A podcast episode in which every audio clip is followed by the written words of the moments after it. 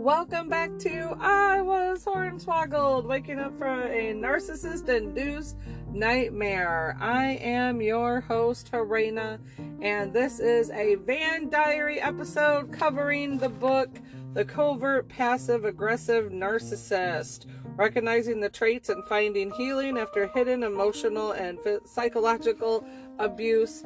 And I am in my van, and my kids are in class and it is a rainy day here, so I won't have as many people giving me the, the side eye seeing me talking in my van uh, to myself.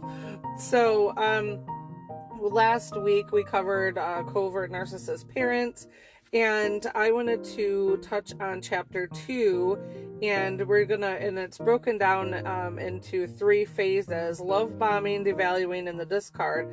So, in these episodes, I've decided to cover the book that I purchased by Debbie Mirza, and I wanted to I highlight some touch points that um, are like bullet points to me and uh, to comment on and I want to recommend this book for anyone who is dealing with the covert or passive aggressive narcissist.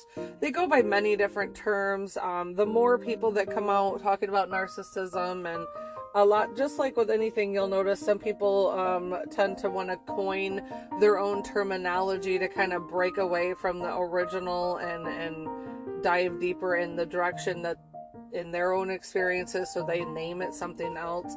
So I've heard them like it's like the victim narcissist because or the like passive aggressive narcissist or I just stick with covert and overt because it's easier to understand and covert really to me describes what a covert narcissist does. They hide behind you, stabbing you and cutting you a thousand little cuts and you don't even know until it's too late. And the over is just normally that jackhole that is just in your face abrasive. So you can, you know, dial your approach to the person accordingly. Where a covert, they trick you into thinking they are something else.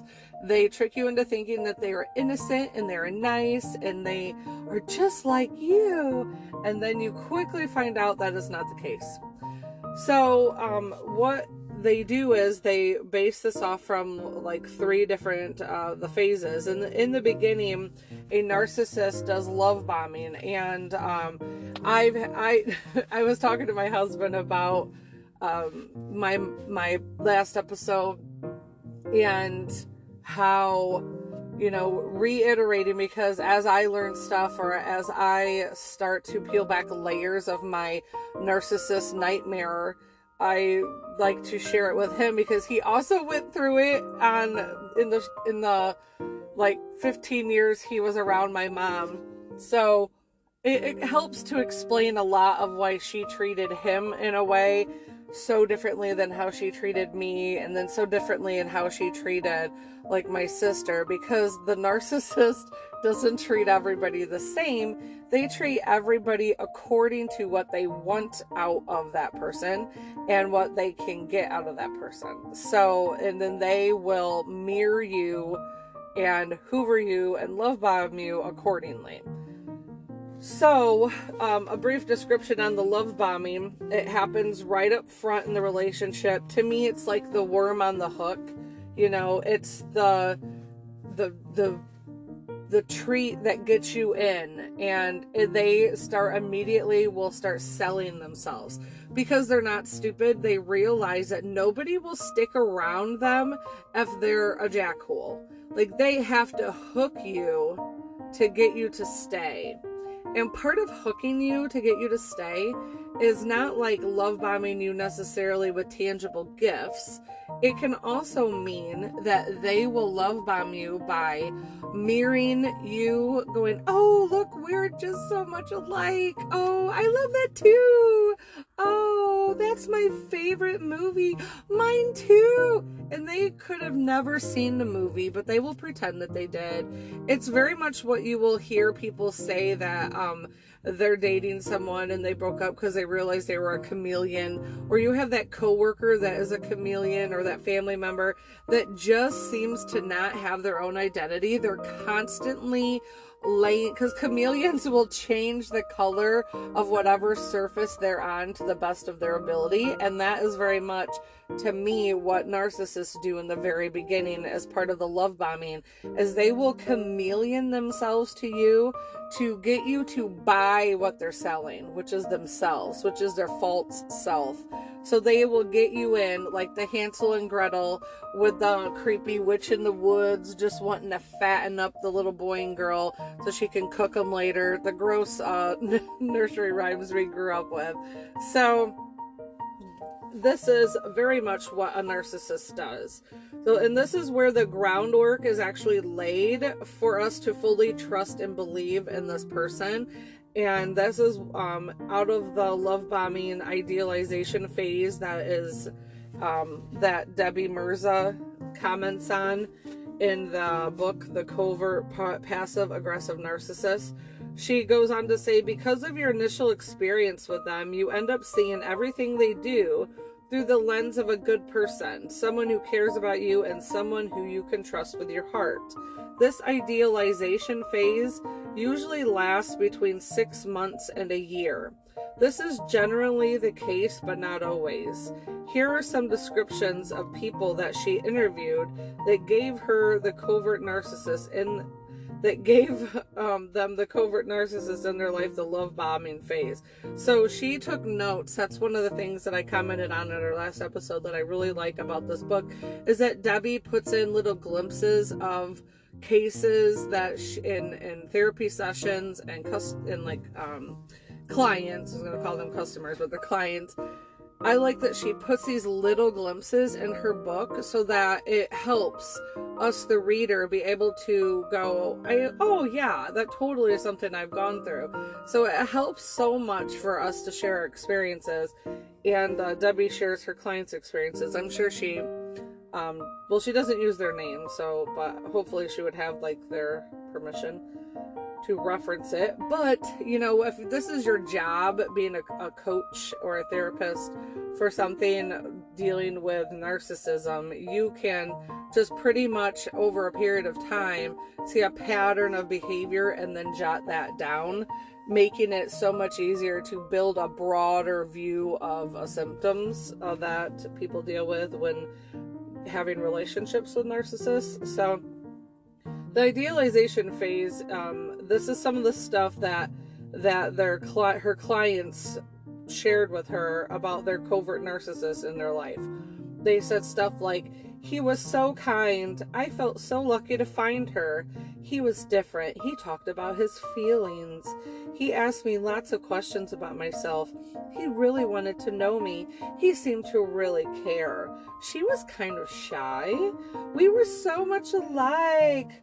He opened up to me about his abusive childhood. He was really honest and vulnerable. She was beautiful, out of my league. I felt so lucky that she liked me.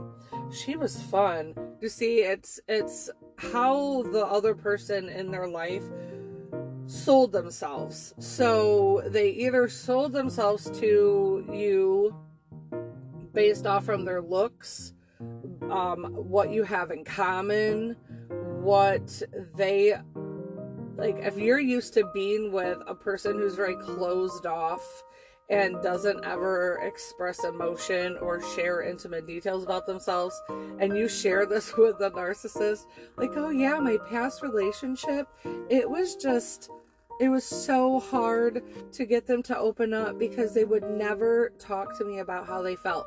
So the narcissist hears, oh, okay, so I need to share my deepest, darkest secrets in order to get them to bite my hook. Because that's what it is. It is a hook. The love bomb, they got to hook you to keep you. So then um, they'll they'll also say stuff like she was a really good listener. He was humble and kind and sensitive and very easy to connect with, which is really hard, you know, to um I would not want to have to be out in the dating scene again because knowing what you we know about narcissists now and trying to dive back in and avoid these sharks in the dating pool has to be another layer of no thank you that I don't even want to mess with. Um, I'm telling you. um, they would also say stuff to her saying, he was spiritual, open, and philosophical. He was soft, which was so nice after experiencing a lot of anger in other relationships. So, pretty much, whenever you start dating someone, it's our it's in our nature to want to share and experience you know new relationships and people on such a genuine level the narcissist will take this moment and they will exploit it and the other creepy thing I've noticed about narcissists I've experienced is they will take these little things that we say and they shove them away in like a little narcissist knapsack and they will keep them later. It's like playing a card game with them. They will hold on to these cards for now and then when they need to play them, they'll play them and you will be caught off guard. You'll be like, "Whoa." Whoa, they remember. Whoa, they're going to play that on me now. You know, when when they feel they need to, when they feel vulnerable and they need to pull something out, either to draw you in or to shame you, how whatever reaction they're wanting out of you, they will play that card and you've openly shared it with them in the very beginning of the relationship. When they when you open up to them, they take notes. It's really um, a disgusting pattern. Debbie goes on to say, Many told me that they felt so at ease with the covert narcissist in the beginning stage.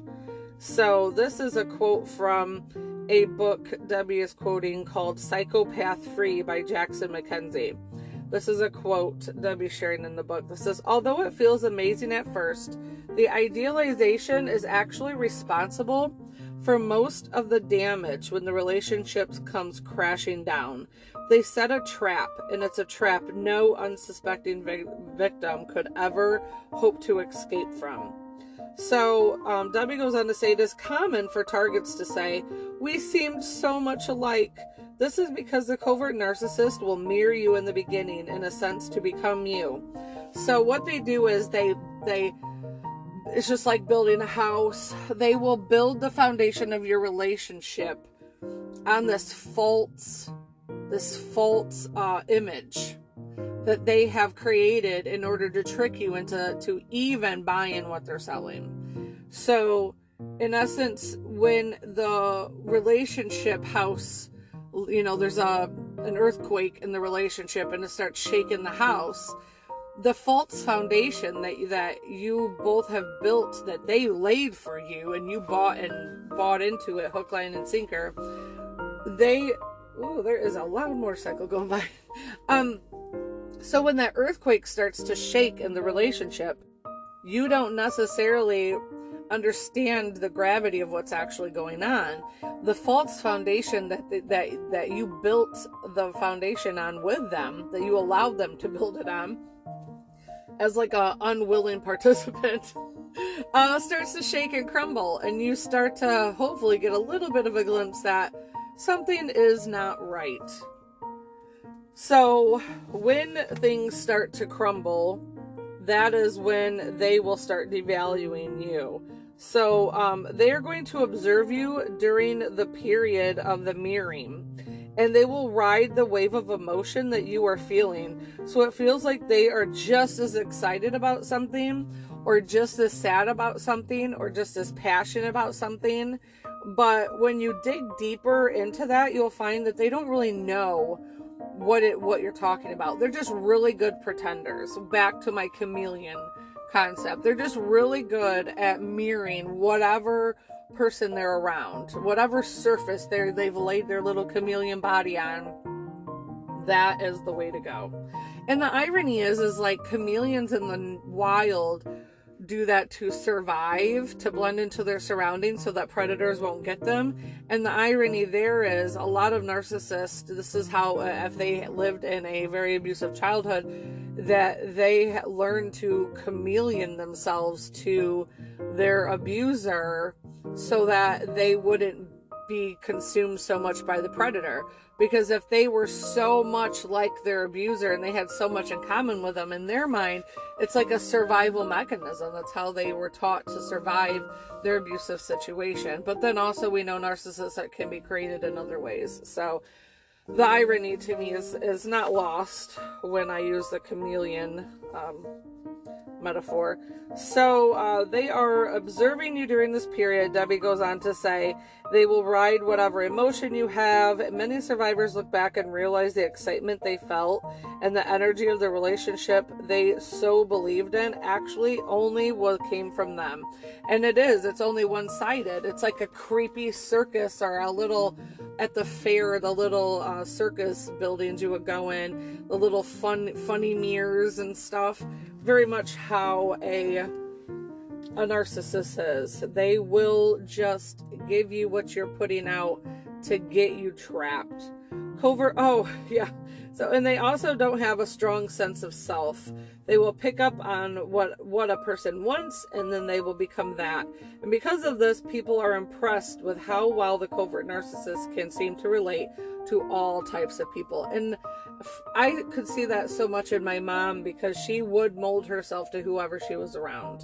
If you were really, if you really loved cars, she would reminisce and go back and tell stories about her childhood, about anybody she knew that had a car, what kind of car they had.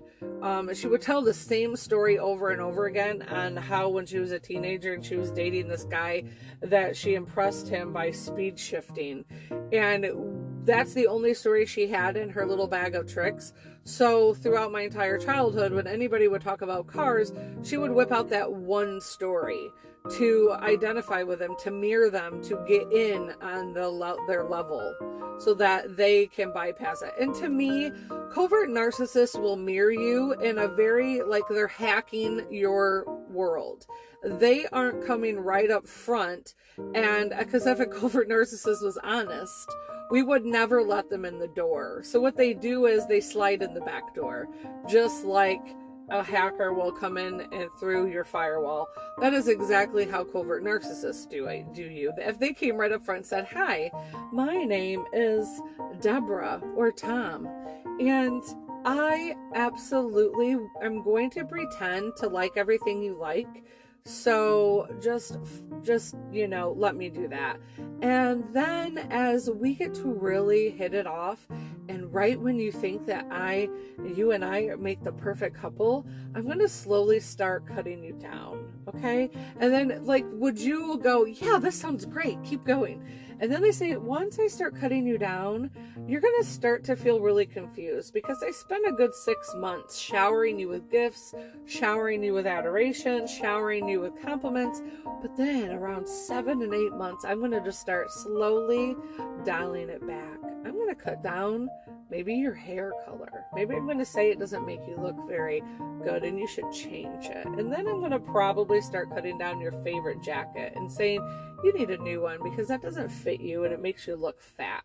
And then I'm going to start cutting down your family and friends around you. But then when you least expect it, I'm going to buddy up to your family and friends. So then when I finally go in for my kill shot, you're going to have no one around. Does this sound great? And like the normal a normal person would be like, "No thanks. I nope. I I'm not going to touch this scenario with a 10 foot pole. I'm not going to do it. So, covert narcissists are the hackers. They will hack into your life through the back door, which makes getting to know people after you've been hacked by a covert narcissist even less likely. Everybody is guilty until proven innocent once you have been screwed over by these people. So Debbie goes on to say, I spoke with one woman who would watch her narcissistic mom observe other people's insecurities and show them with and shower them with compliments and praise in those areas. The targets felt very loved, seen, and heard. Yep, this is exactly what my mom did. Her mom did not care about these people. She only wanted to look good and be impressive. She was using them for the attention and admiration she received from them. They were her energy supply. And that is exactly what my mom would do. She would try to find something in common with anyone. And if she couldn't find something in common with you, you were the defective one.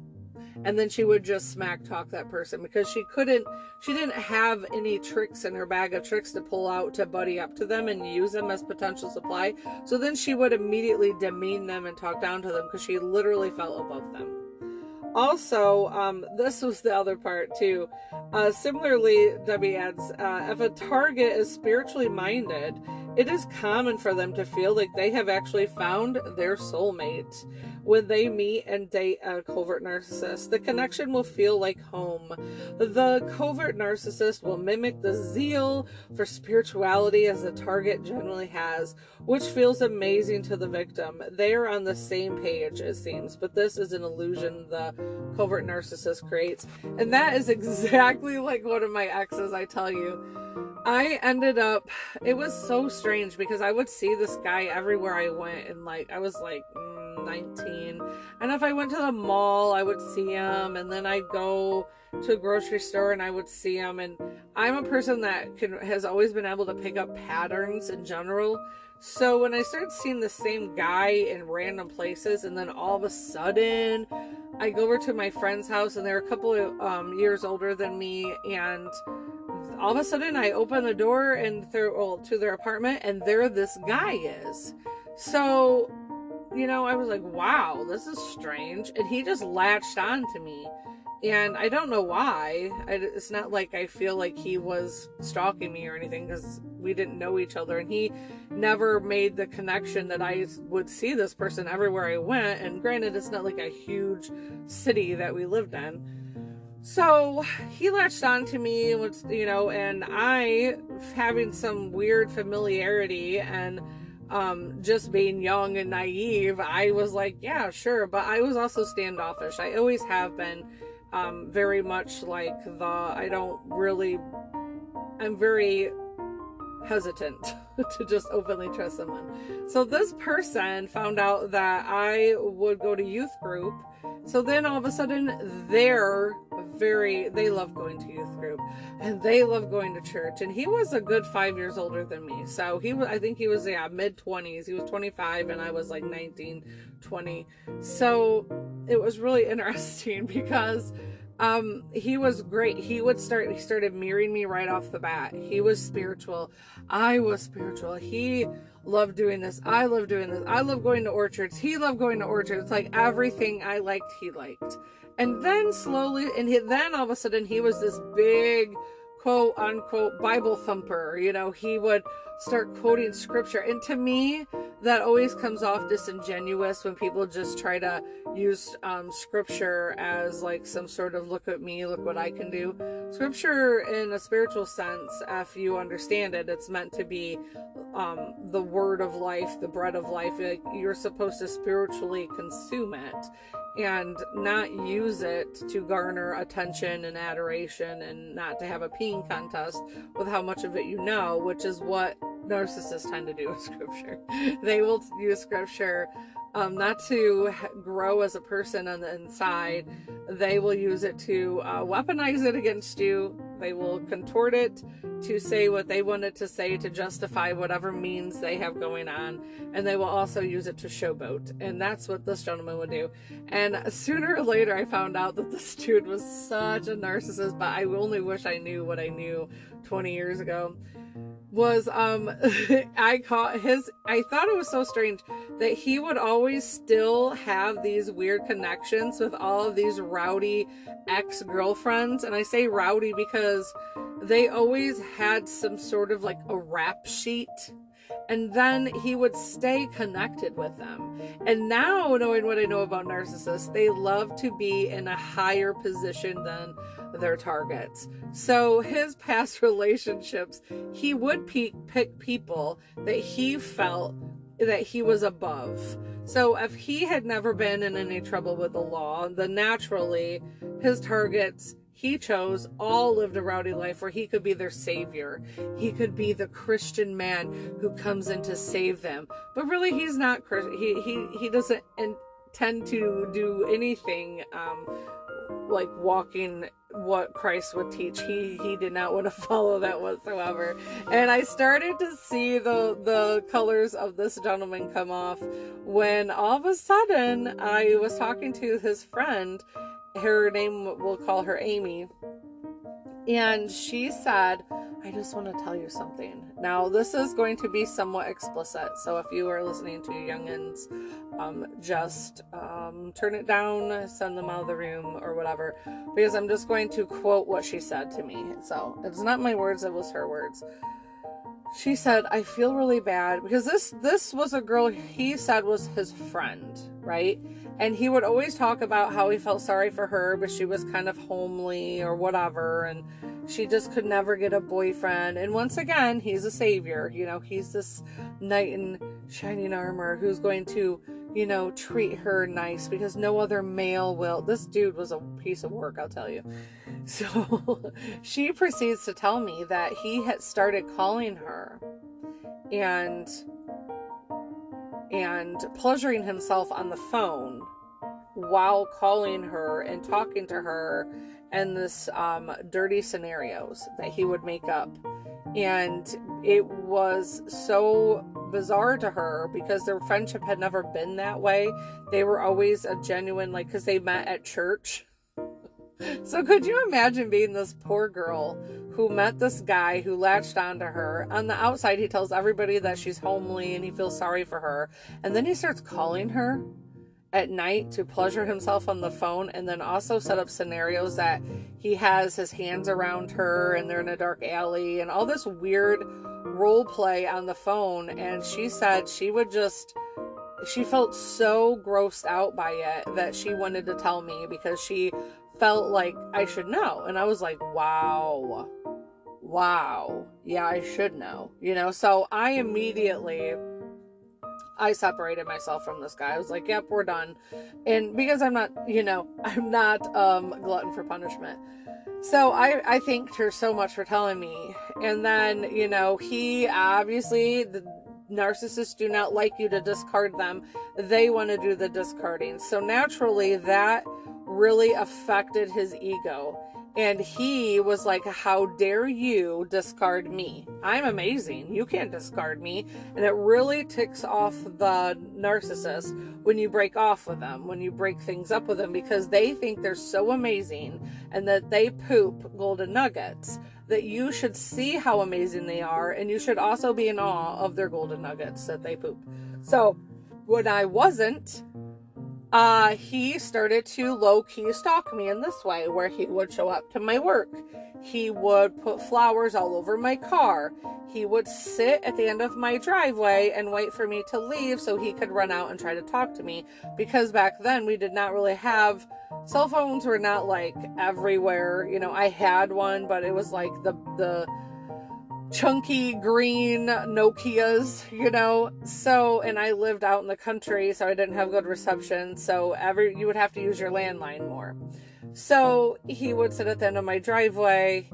And then, and then he started making, because I was going to school to be a cosmetologist, he started making appointments underneath different names and show up as a client for me to do their hair. And it would be him and I would immediately swap clients because I was in beauty school. We could just swap people. I would immediately uh, touche him, not come out onto the floor, and I would swap out. And I would tell one of my friends in class, "Oh, he's here again," and they would just play dumb. They would go out and they would say, "Oh yeah, she's not here today, or she's on lunch." So we traded clients. So I never let him get the upper hand in that way. And then get this: this was just the confirmation I needed was then he was a straight truck driver. Like he would drive short trips throughout the day in a, a, delivery truck. And he normally had a guy as a partner. They would swap driving. Well, he had, uh, before I had broken off with him, he had a lady who was in her mid 40s as his, so it was like 20 years older than him at the time and um, he had told me, "Oh yeah, she's really nice. She has a family, this and that." Um, it's a you know really different having a girl as a partner instead of like um, a guy and blah, blah blah. So after we had broken up, I thought it was so strange. I got this phone call, and it was like ten o'clock at night, and I thought, well, that's strange, and so I answered the phone, and nobody talked back. And then I heard this person, my ex's um, voice in there. And he is just going on about me. Oh, yeah, she this and she that, just talking to mad amount of crap about me, right? So, here in my view, and I didn't know what narcissists were back then, so I did not understand the amount of lies that narcissists do, right?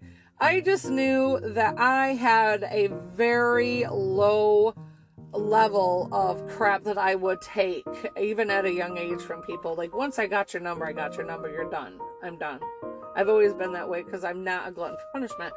So I would, I listened to my ex badmouth me to, to this new person and just making up so much stuff you know, totally projecting, totally lying, totally manipulating the scenario. And then all of a sudden he picks the phone up and he realizes he butt dialed me and I listened to everything he said. And he went, Oh, oh, oh, so, sorry. Uh, how long have you been listening? I was like, I heard everything.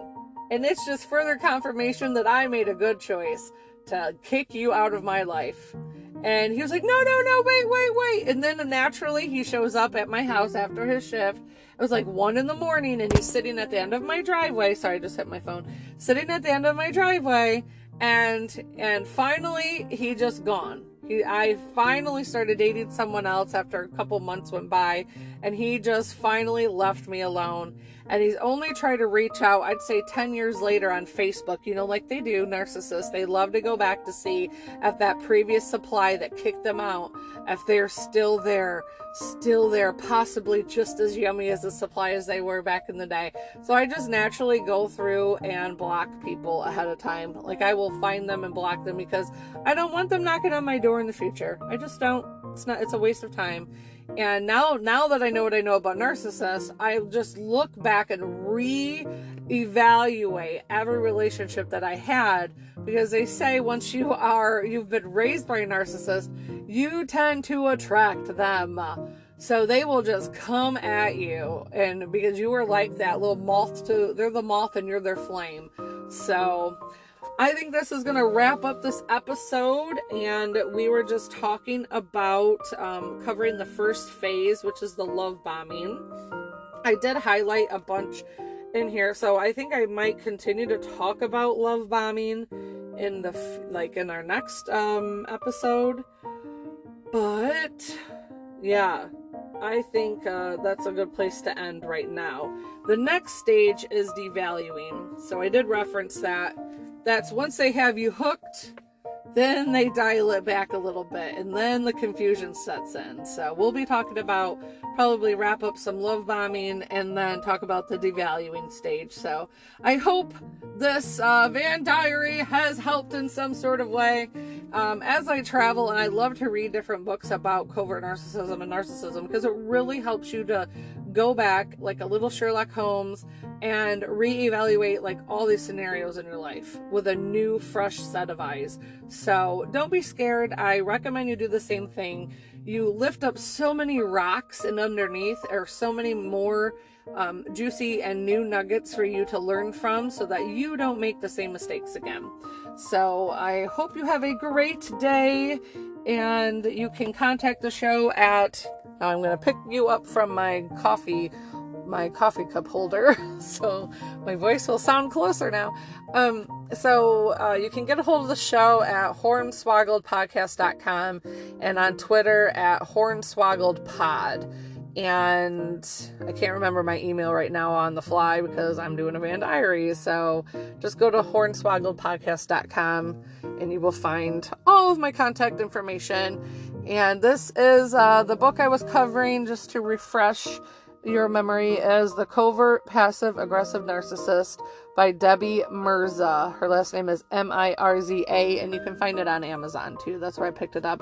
And it's in Kindle, I believe. You can get it on your Kindle too. So, all right, talk to you later. Time to go pick up my kids. Bye.